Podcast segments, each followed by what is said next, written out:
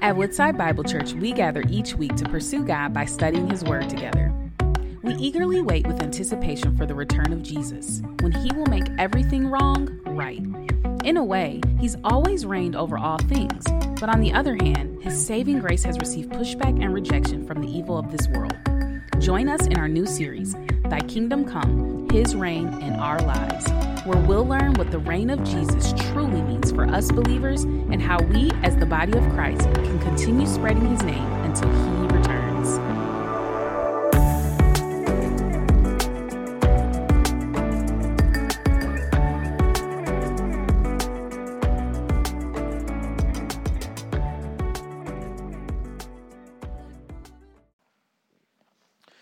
Have you ever experienced creation in chaos? That's the way I'll put it. Creation run amok, creation in utter chaos. I, I was just cataloging and thinking through the experiences of my life yesterday a little bit about where I've seen and been in that space where some natural phenomenon has, has come upon me and my life, and I thought this could really, really go bad. Uh, one time I thought about uh, the night that I spent in a tent uh, somewhere near Dallas, Texas, on a ranch, while a, a thunderstorm the size of Texas descended upon me. I, it's true, everything is bigger in Texas. It is what they say. And this thunderstorm, possibly a tornado, I never had real confirmation on that, but to, possibly a tornado, roared nearby and, and shook me to the core. I've never experienced a thunderstorm that big before in my life. And if you're just in a little vinyl tent, you know, everything is coming through, right? I've been in hailstorms where, where there's been hail the size of golf balls that haven't just dropped for, for seconds or a few minutes, but it seemed like 20 minutes plus of hail just descending upon my house, my vehicle, my neighbors, our entire community as well, doing millions of dollars of damage to us. And I'm wondering what is going on with this.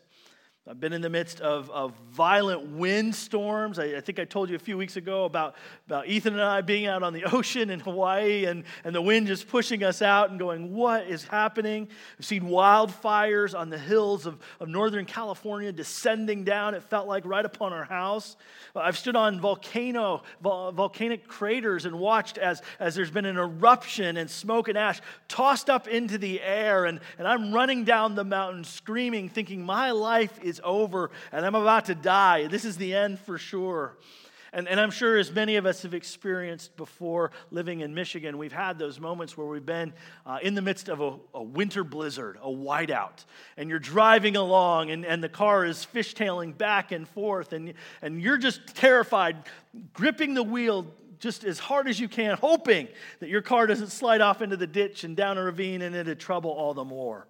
When we, when we experience those things, it makes me wonder often how am I still among the living? Like, how is it possible that I keep kind of dodging some of these natural bullets that seem to keep be flying my way? I've seen creation in chaos in nature quite a few times. But creation in chaos doesn't just happen in the natural world. We see creation in chaos when the affairs of humanity, the creation itself, us, go utterly awry. I mean, just we look at the internet, you open up your web browser today and read the, the headlines of the stories of, of this last week, and you realize just how much chaos the world is in. There's a war in Ukraine and Russia that's been going on for over a year now. And then we read yesterday about the attacks of Hamas on Israel and the, and the destruction and violence that's going on there. And, and the media hasn't portrayed too much, uh, as it were, about the, the atrocities and the violence that are happening in Africa, in Sudan, uh, at this very moment. Just those headlines themselves indicate to us creation, creatures, we're in chaos.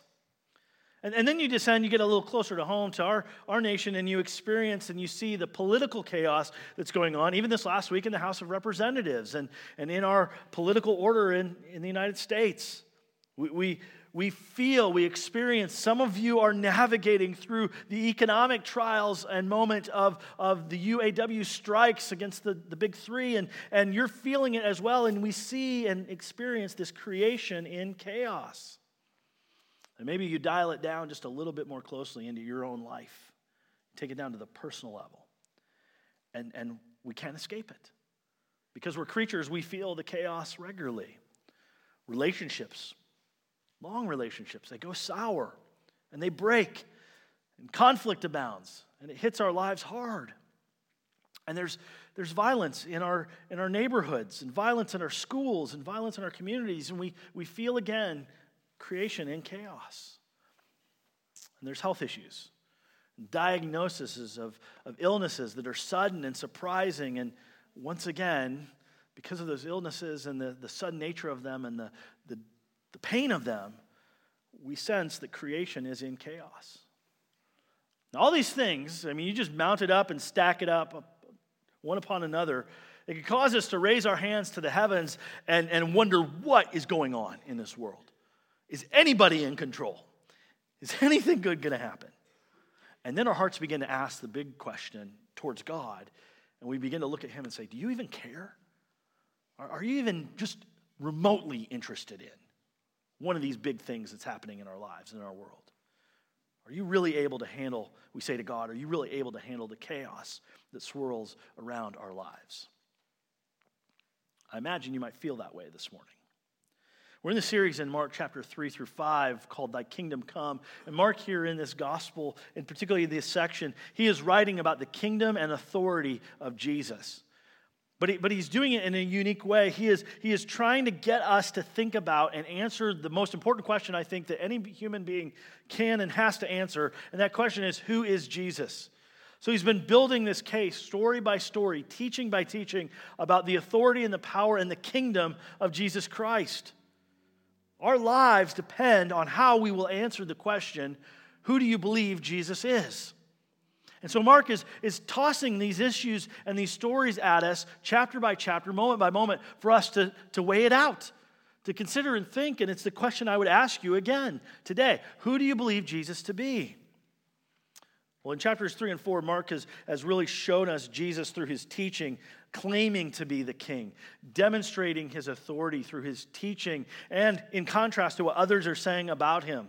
But here at the end of chapter 4 and then through chapter 5, so, so over the next three Sundays, this one included, Mark takes us to issues. He takes us to events and he says, I don't want to just tell you about how Jesus taught about his authority, I want you to see it lived out. I want you to, to experience his authority over everything in life because that will be the thing that forces you to make the decision. If you're honest with yourself and with what is here in Scripture, you're going to have to wrestle with that question of who Jesus is, particularly who he is in your life. Jesus in these stories deals with the chaos of the world, and they demonstrate Jesus' rule and reign over all things. And so, the, the point, the clear point of our passage this morning, what I just read for us, is this that Jesus reigns over creation where we feel the chaos in creation and, and the turmoil and the anxiety of all of that, we have to come and see that Jesus rules and reigns over everything that he has made. He reigns over creation. This is a familiar passage for us. I think in the last four years, this will be the third time I've preached on it. The first time I preached on it was via video the first Sunday that everybody was locked down from COVID. So it's familiar to come back to and to see. We, we perhaps know this passage well, but it's worth looking at once again. It's worth looking at this story through the perspective of Jesus' own actions. We, we need to take a look at him and see who he is. Because when creation is in chaos, we, we have to ask the question, and this is what the passage is going to help us answer. We have to ask the question how does Jesus respond to our anxiety ridden circumstances? When everything is in chaos, Nature is waging war against us, the world around us, our, our homes, our lives, when it's all just a mess. We have to look to Jesus and ask him, how will he respond to our anxiety ridden circumstances? How does Jesus address you and me when we're filled with worry and fear and trembling and anxiety? Well, let's look at this story. Let's look at this passage and just dive in together. First of all, the chaos of creation and our anxiety ridden circumstances, uh, I want us to see they do not create turmoil and chaos within Jesus' own heart. In fact, Jesus remains calm and at peace in the chaos of all creation. Jesus remains calm and at peace in the midst of creation's chaos. Now, notice what Mark tells us about Jesus. He says, on that day, and that's just a that's an interesting note there because we have to figure out what, what day is he talking about. Jesus has had a day of days in ministry. I, I went to trace back. When does this when does Mark indicate this day probably starts? And it seems to me that it starts back in Mark chapter 2, verse 23. And Mark tells us there that it's a Sabbath day. So it's a day intended for rest and for worship and for the people of God in Jesus' day to gather together and to be at peace. But that day for Jesus is not that day of rest and peace. It is a day full of ministry, it's a day full of chaos. I mean, right out of the gate, he's being challenged in his authority.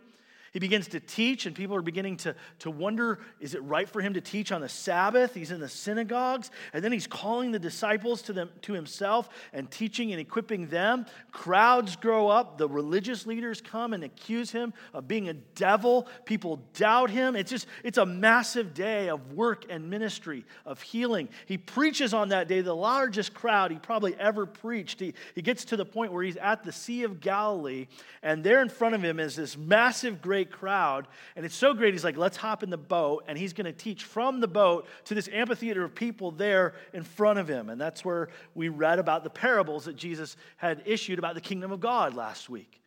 But it's just been a full day of teaching, of ministry, uh, of caring for, and being drawn upon uh, as the king, even though it was a day of rest. A day of rest that didn't happen for Jesus.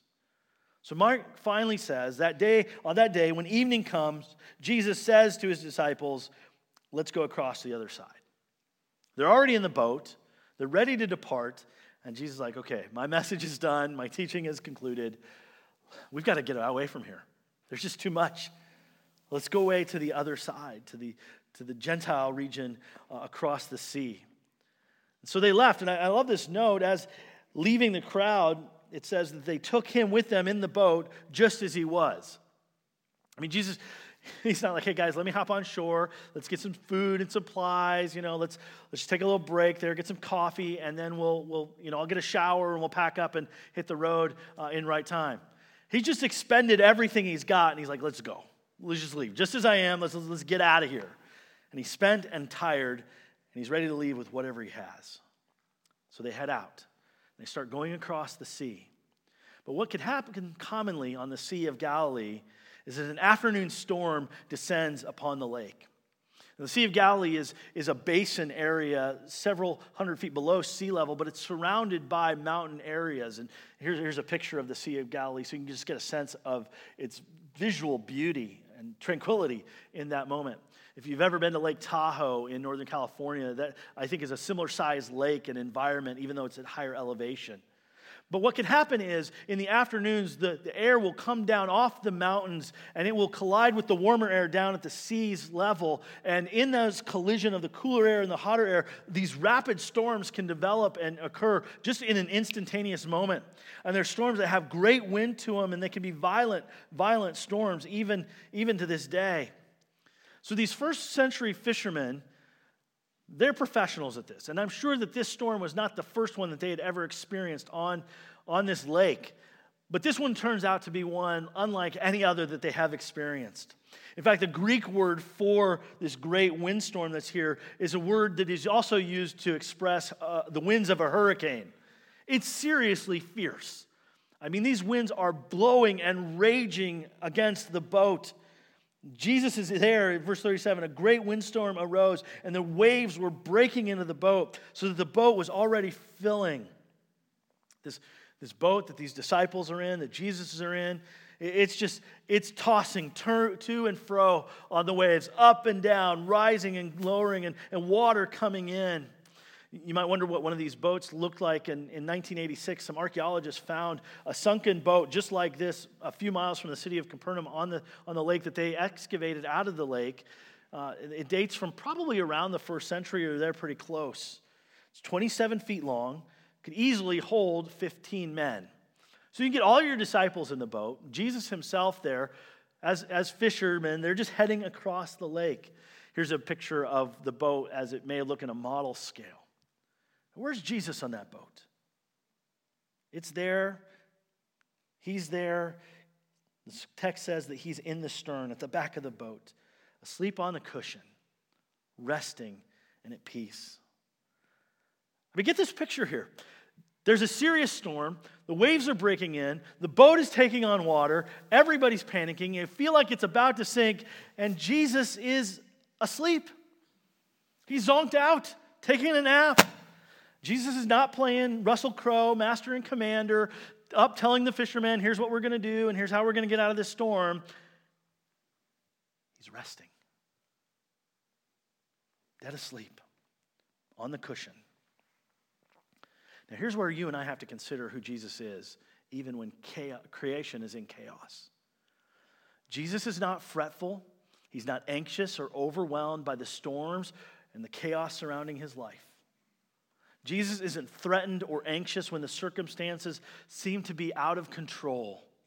He's able to be at rest when turmoil and chaos surround him. Jesus is the non anxious presence in the midst of the boat.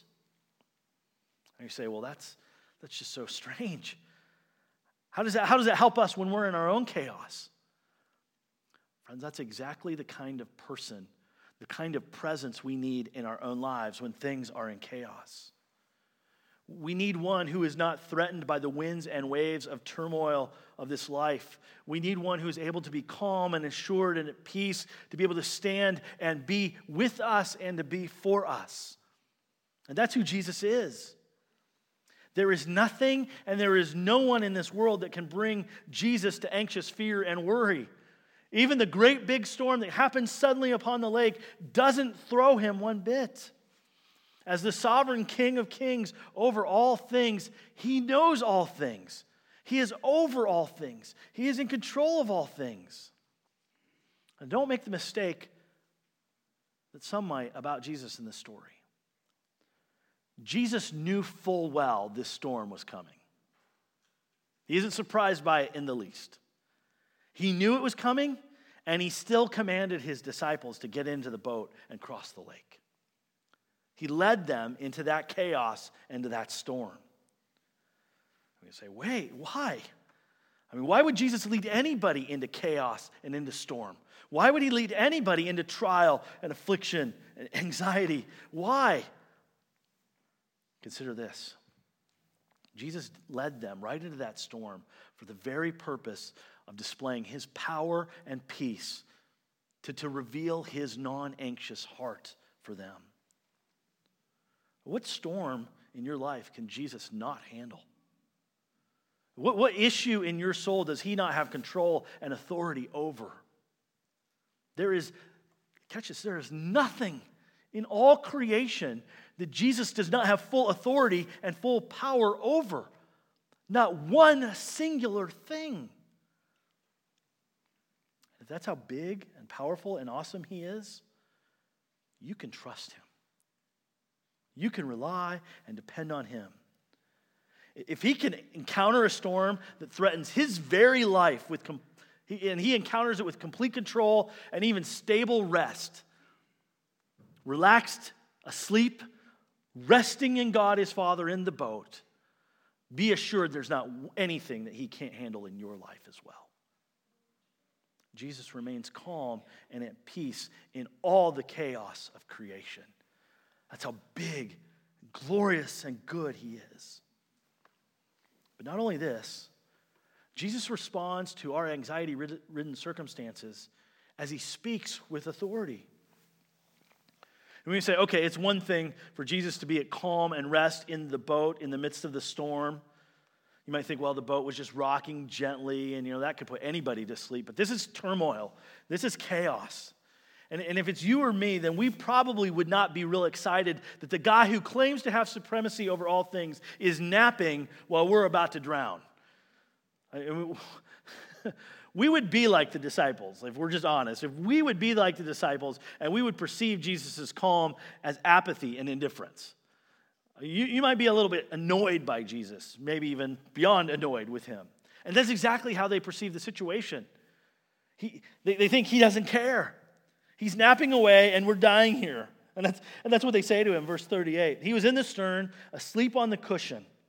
And so they woke him I mean, just consider here. They had to violently shake him to wake him up. He was so deeply asleep. You'd think the boat churning and the water splashing in would rouse him in some way from his, from his slumber, but not at all. They had to go and like lay their hands on him and shake him and wake him up. Get up, Jesus. And they, and they say to him, Teacher. Hear that? They don't even, they're not even using terms of familiarity. They're just, Teacher. Don't you care that we are perishing? How imperceptive are you? How lacking concern are you? How indifferent to our situation are you? I know that when things are chaotic in our lives and when there's trial and difficulty and pain and suffering, we can be tempted to say to Jesus, Don't you care? Friends, Jesus cares. He always does. He is not indifferent or apathetic to your need, to your chaos, and to your turmoil. So, again, don't make the mistake of confusing his patience, his, his waiting, his calm and non anxious presence in your chaos as indifference or a lack of care for you. Mark tells us that Jesus heard their cries for help and their questions, and he responded directly by speaking to the source of their chaos. Verse 39 He awoke, he gets up, and he rebukes the wind. And he said to the sea, Peace, be still. And the wind ceased, and there was great calm. You ever been woken up from a nap? When you're in deep slumber. Somebody comes and wakes you up. What's your, what's your attitude when that happens, right? How you feeling at that moment? What in the world? Jesus speaks right to the sea and to the wind and he rebukes the wind. He rebukes it. Wind, why are you in chaos right now? Who gave you the right to disturb me, my nap and put my friends in turmoil and chaos? What do you think you're doing? And I love to the sea that's churning and tossing water and about to take them down. He says two words quiet, still. And the amazing thing is, the wind stopped and the seas quit rolling.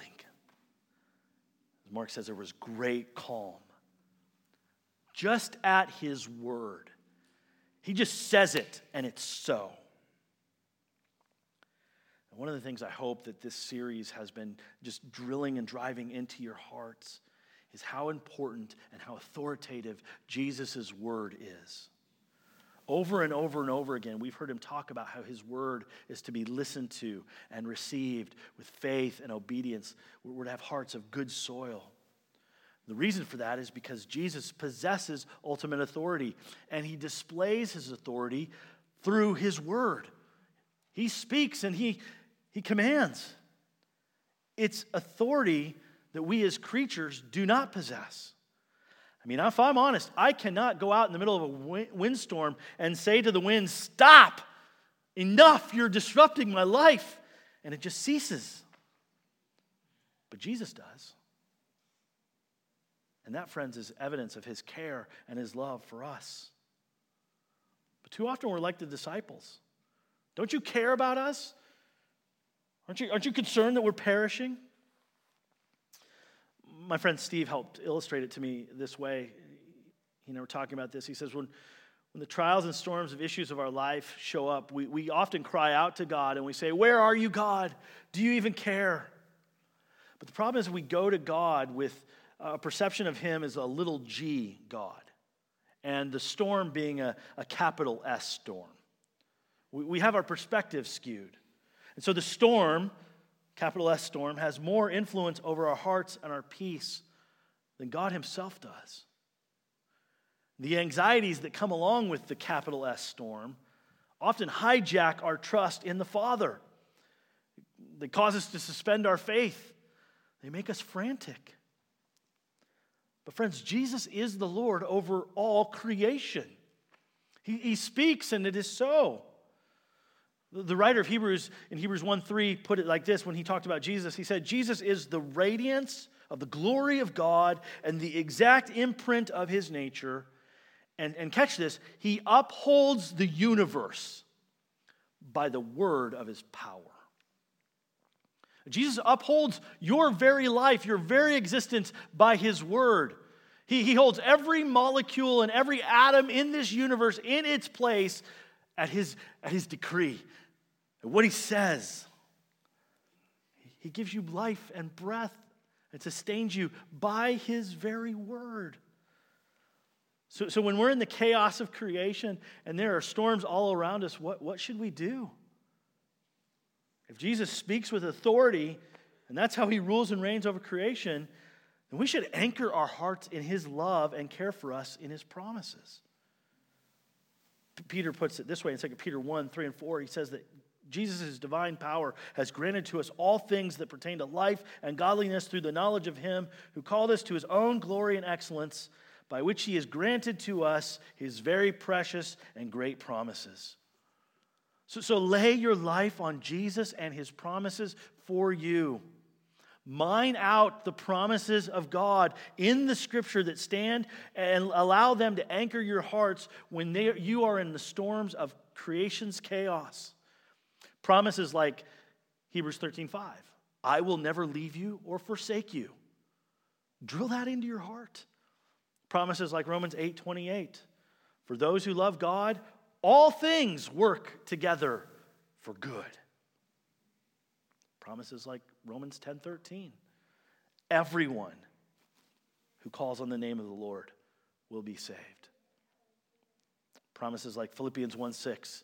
That he who began a good work in you will bring it to completion at the day of Jesus Christ.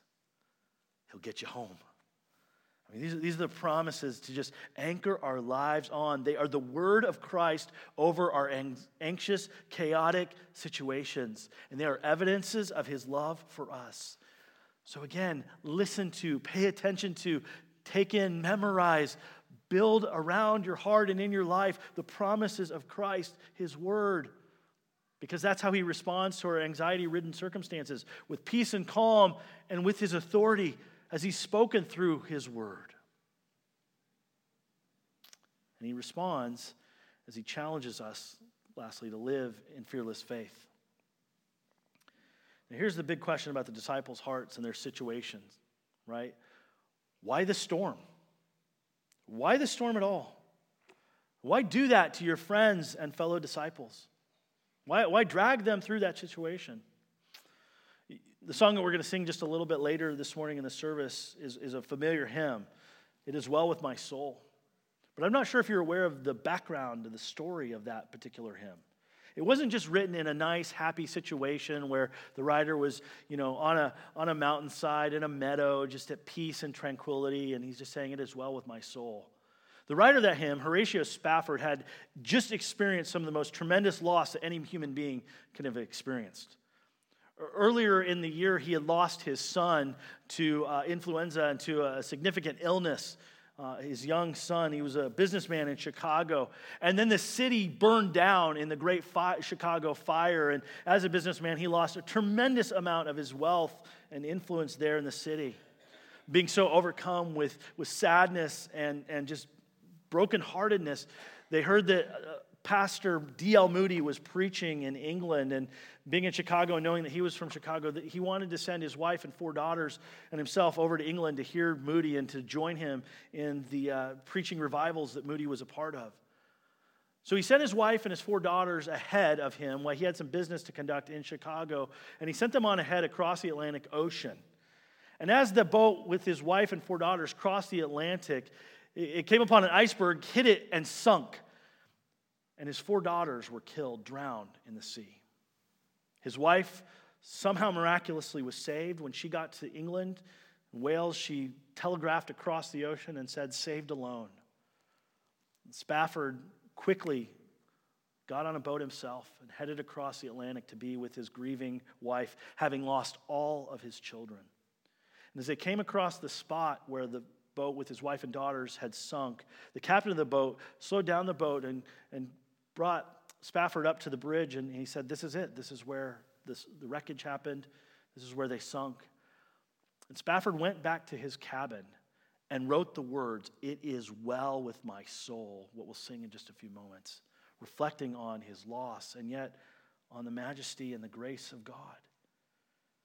Why does Jesus bring us through these storms? Why does he take his disciples through the storms? I think the answer is what, in what Jesus accomplished in their lives. Would we have any comprehension of Jesus' identity and power in any other way? Would, would Jesus' disciples, would we ourselves realize our desperate need apart from him and his grace in that moment? That's the question that Jesus turns to them with. He says, Why are you so afraid? Have you still no faith? He's basically asking them, Who do you believe me to be? And that's their issue. They're stunned, they're unsettled, they're, they're no longer in the storm physically, but at Jesus and his authority, they are, they are churning inside. They ask themselves, verse 41, they were filled with great fear. And they said to one another, Who is this then, that even the wind and the sea obey him? Their fear and astonishment, it's still there, but this time it's directed toward Jesus. How do we recognize how this story ends? Not with great calm, not with everybody singing kumbaya and walking away, just feeling good about themselves. The story ends with a great question. There's a reversal. You can see it just in the word great that's used throughout this passage. Verse 37, there's a great windstorm. The sea was agitated. But then Jesus speaks, and there's a great calm, verse 39, that comes upon them. But the disciples' hearts, they're not at calm, not at peace, but they were disturbed with a great fear, verse 41, asking, Who is this man? Friends, until you answer that question, your heart and your life will be unsettled. And this is where we're challenged to grow in our faith in Jesus, to live in fearless faith towards Him.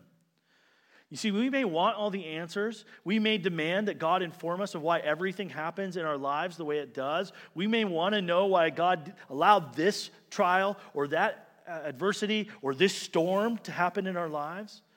God's not obligated to answer all our questions or our demands. If anything, He asks us to answer the question who is He? And to live in faith in His perfect power, love, and authority. The, really, the question is what are we believing about Jesus when we experience the chaos of creation? Are we living in faith when chaos surrounds us? Are we depending and trusting on Him? You see, this is where I want us to see Jesus and to perceive him with our hearts by faith this morning. In his own storm, when his creatures, the people that he had made, the ones he had created, rebelled against him and sought to end his life, Jesus remained calm and trusted his Father. In the garden, where his disciples are about to deny him, betray him, and run away from him, he's able to pray and express to his Father, Not my will, but, yours be done. Jesus lived with perfect calm and peace. And he lived on the Word of God and the promises of God in all of his life. He, he knew the promises of God, promises like Psalm 16:10, where God says, You will not abandon my soul to Sheol, or you will not let your Holy One see corruption. Jesus knew that was God's will for him.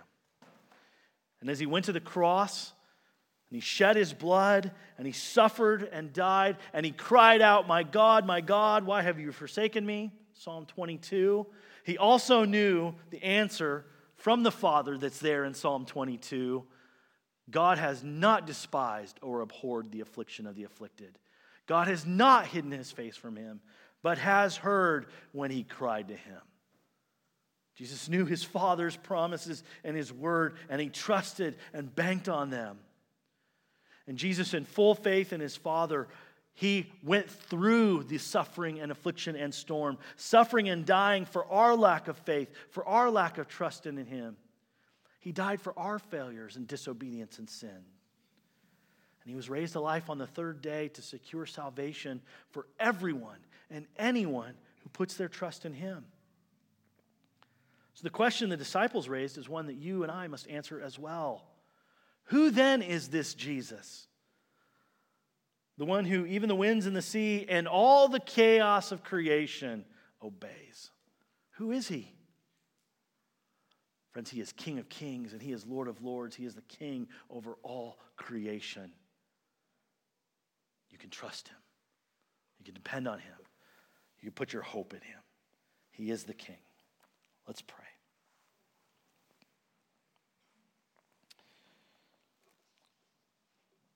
So, Jesus, we ask that you would give us deeper and greater faith in you.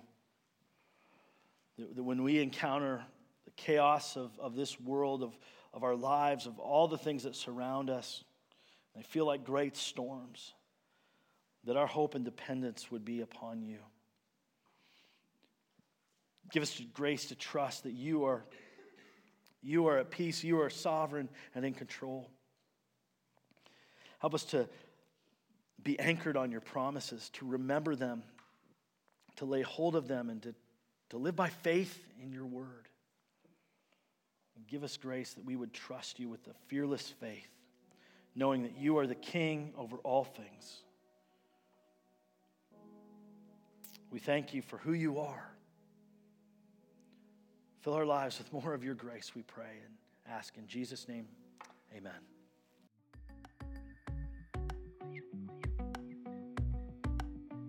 Thank you for joining us as we study God's Word together.